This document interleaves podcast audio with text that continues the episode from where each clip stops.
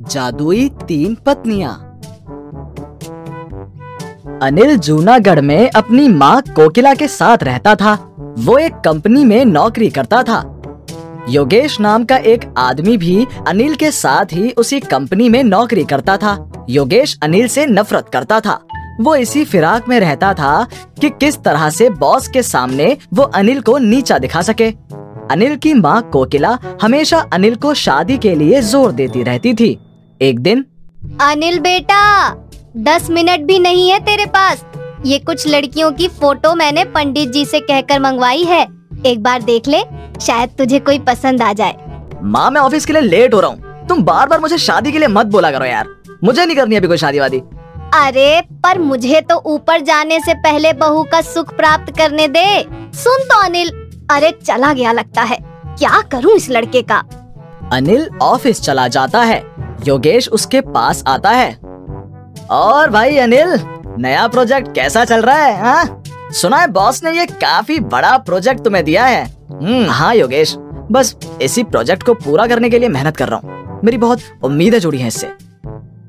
योगेश एक चालाक व्यक्ति था। दूसरे से ईर्ष्या करना उसकी आदत थी। उधर अनिल की माँ उसकी शादी को लेकर परेशान थी। उसे पता चला कि पास में ही कोई पहुँचे हुए साधु बाबा ठहरे हुए हैं। वो अपनी परेशानी लेकर उनके पास जाती है। बाबा की जय हो। क्या परेशानी है बेटी? बाबा मुझे बहू का सुख कब प्राप्त होगा? मेरा बेटा अनिल शादी के नाम से ही मुकर जाता है। कोई उपाय बताइए। ये फूल ले जाकर अपने बेटे के कमरे में रख देना। जो तुम चाहती हो हो जाएगा। पर याद रखना, फूल की एक भी पंखुड़ी टूटनी नहीं चाहिए। कोकिला फूल को ले जाकर एक खिड़की पर रख देती है और दूसरे कामों में लग जाती है। उसे फूल के बारे में याद ही नहीं रहता। रात में एक चूहा फूल की तीन पंखुड़ियाँ तोड़ जाता है। अगले दिन जब अनिल सोकर उठता है, तुम लोग कौन हो? माँ माँ? ये कौन है? अरे, डरिए मत, स्वामी। मैं आपकी पहली पत्नी पूर्णिमा हूँ। ओ डार्लिंग मुझे नहीं पहचाना। आपकी दूसरी पत्नी सलोनी। और पतिदेव मैं हूँ आपकी तीसरी पत्नी लक्ष्मी। ये ये सब क्या हो रहा है? मुझे तो चक्कर आ रहा है। तभी कोकिला वहाँ आ जाती है। तीनों उसके पैर छूने लगती हैं। तुम लोग कौन हो? हम आपकी बहुएँ हैं। आपने ही तो हमें अपने बेटे के लिए मांगा था। हम आपकी बहुएँ हैं। आपने ही तो हमें अपने बेटे के लिए मांगा था। हम आपकी बहुएँ हैं। आपने ही तो हमें अपने बेटे के लिए मांगा था। लगता है कुछ गड़बड़ हो गई।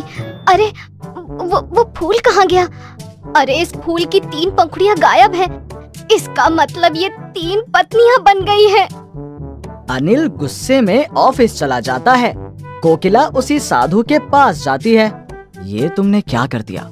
अब वो तीनों ही तुम्हारे बेटे की तीन जादुई पत्नियाँ हैं। मैंने तुम्हें पहले ही कहा था फूल की पंखुड़ियाँ टूटनी नहीं चाहिए।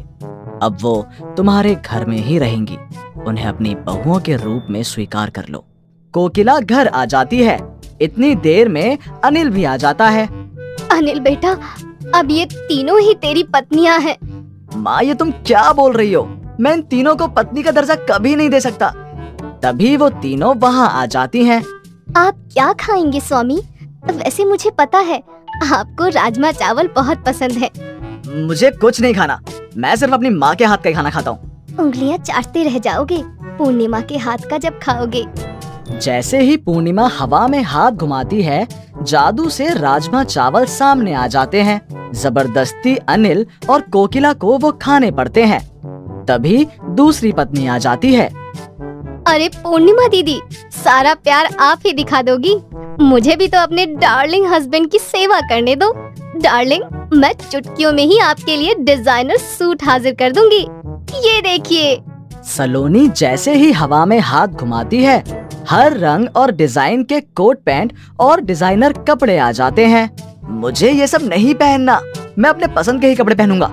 अनिल अभी जो हो रहा है बेटे चुप करके मान ले। माँ ये सब आपकी गलती की वजह से हुआ है। ना आप उस साधु के पास जाती और ना ही ये सब मुझे झेलना पड़ता। और कराओ मेरी शादी। तभी तीसरी पत्नी लक्ष्मी आ जाती है। अरे आप इतने गुस्से में क्यों हो? माँ जी ये पूजा की थाली जरा पकड़िए। मैं अभी इनकी नज़र उतार देती हूँ। मिनटों में गुस्सा भाग जाएगा। अरे हटो यहाँ से। मेरे ऊपर कोई नज़र नहीं लगी है। माँ मैं सोने जा रहा हूँ। सुबह जल्दी उठा देना। अब तो ये रोज़ाना का किस्सा हो गया था। अनिल की तीनों पत्नियाँ अपना अपना जादू करती रहती थीं और कोकिला और अनिल कुछ नहीं बोल पाते थे। एक दिन आज अनिल नहीं उठा। बड़ी देर कर दी। ऑफ़िस को लेट नहीं हो जाएगा। देखती हूँ, क्या बात है आखिर। अरे, इसे तो तेज बुखार है। अब क्या करूँ? क्या हुआ माँ जी आप परेशान क्यों हो? अनिल को तेज बुखार है। इसकी तबीयत ठीक नहीं है। रुकिए माँ जी मैं अभी जादुई काढ़ा बना कर लाती हूँ। अभी बुखार उतर जाएगा। माँ जी, मैं इनके माथे पर जादुई बाम का लेप लगाऊँगी। देखना, सारा दर्द खत्म हो जाएगा। मैं अपने जादू से ऐसी दवाई बनाऊँगी, बुखार मिनटों में गायब हो जाएगा। अनिल की तीनों पत्नियाँ उसकी दिन रात सेवा करती हैं और अगले दो दिन में अनिल ठीक हो जाता है। कोकिला ये सब देखकर अनिल से उन तीनों की बहुत प्रशंसा करती है। अनिल बेटा इन दो दिनों में मैंने देखा ये तीनों अपने अपने जादू से तुझे ठीक करने की कोशिश कर रही थी। और जब तक तू ठीक नहीं हुआ ये तीनों यहाँ से हिली तक नहीं। माँ वो सब मैंने भी देखा है। पर शायद तुम भूल रही हो मैं तीन पत्नियों का पति होना कैसे स्वीकार कर सकता हूँ? अनिल ऑफ़िस चला जाता है। वहाँ जाकर वो बैठता ही है कि बॉस उसे बुला लेता है। अंदर आ जाओ। ये सब मैं क्या देख रहा हूँ? तुमने मेरे क्लाइंट मिस्टर शर्मा से पर्सनल डील की है। वो भी मुझे बिना बताए। सर, वो खुद उनका कॉल आया था प्रोजेक्ट की जानकारी के लिए। अनिल, इतने सीधे मत बनो। मैं जानता हूँ, तुमने कंपनी के नाम पर उनसे प्रोजेक्ट के डबल पैसे मांगे हैं। यानी कि तुम पैसे खा रहे हो। मैं तुम्हें नौकरी से निकालता हूँ। ये प्रोजेक्ट मैं योगेश को दे रहा हूँ। सर सर, मैंने ऐसी कोई डील नहीं की। मेरा विश्वास कीजिए, सर। अनिल बॉस को समझाने की बहुत कोशिश करता है, पर उसके पास उस वक्त कोई सबूत नहीं था अपनी बेगुनाही का।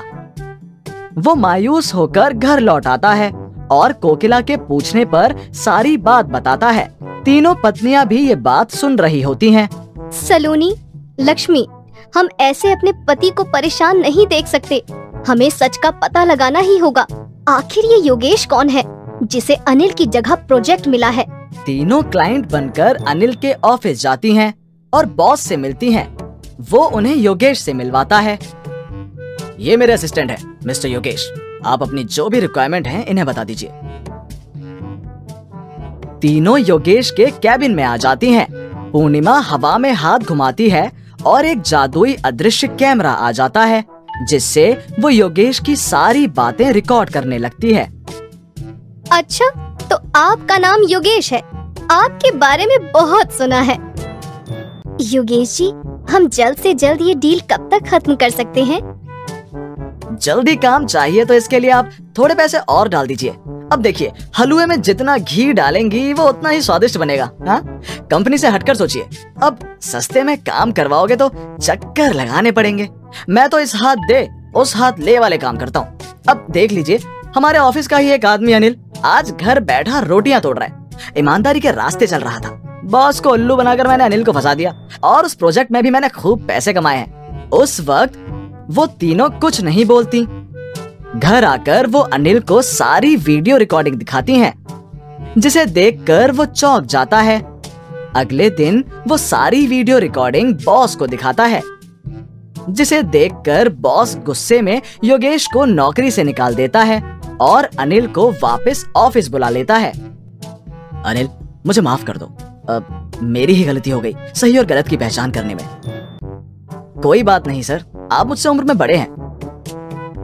घर पहुंचकर अनिल सारी बात कोकिला को बताता है।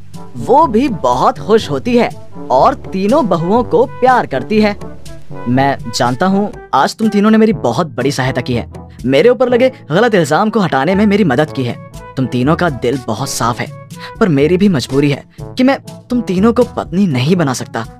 अनिल वही साधु बाबा आए हैं जिन्होंने वो फूल दिया था। साधु बाबा कुछ कीजिए। हम तीनों ही अनिल की पत्नी बनकर रहना चाहती हैं। हाँ बाबा कुछ कीजिए। हाँ बाबा बताइए क्या कर सकते हैं हम? संभव तो है। पर इसके लिए तुम तीनों को अपना अपना जादू छोड़ना होगा। उसके पश्चात मैं तुम तीनों को एक ही पत्नी का रूप दे दूँगा। तुम तीनों एक दूसरे में लुप्त हो जाओ। पूर्णिमा सलोनी और लक्ष्मी अपने अपने जादू का त्याग करती हैं और एक दूसरे में समा जाती हैं और एक पत्नी का रूप ले लेती हैं। स्वामी अब हम तीनों का जादू जा चुका है। हम एक हो गई हैं। साधु बाबा आपने मेरी सारी दुविधा खत्म कर दी। मैं भी अपनी तीन जादुई पत्नियों से प्यार करने लगा था। आप सच कह रहे हैं स्वामी। बहू तुम्हारा एक नया जन्म हुआ है। तुम में तीनों के गुण समा गए हैं। इसीलिए आज से तुम्हारा नाम गुणवंती होगा। अब मैं चलता हूँ। तुम सदा खुश रहो। उस दिन से गुणवंती और अनिल में और प्यार बढ़ जाता है। कोकिला भी ये सब देखकर बहुत खुश होती है। तीन जादुई पत्नियाँ गुणवंती के रूप में अनिल की पत्नी बनकर रहती हैं। हेलो दोस्तों, कैसे हैं आप सब? हमारी कहानियाँ देखने के लिए हमारे चैनल को सब्सक्राइब कीजिए। और हाँ बेल आइकॉन पर क्लिक करना मत भूलिएगा।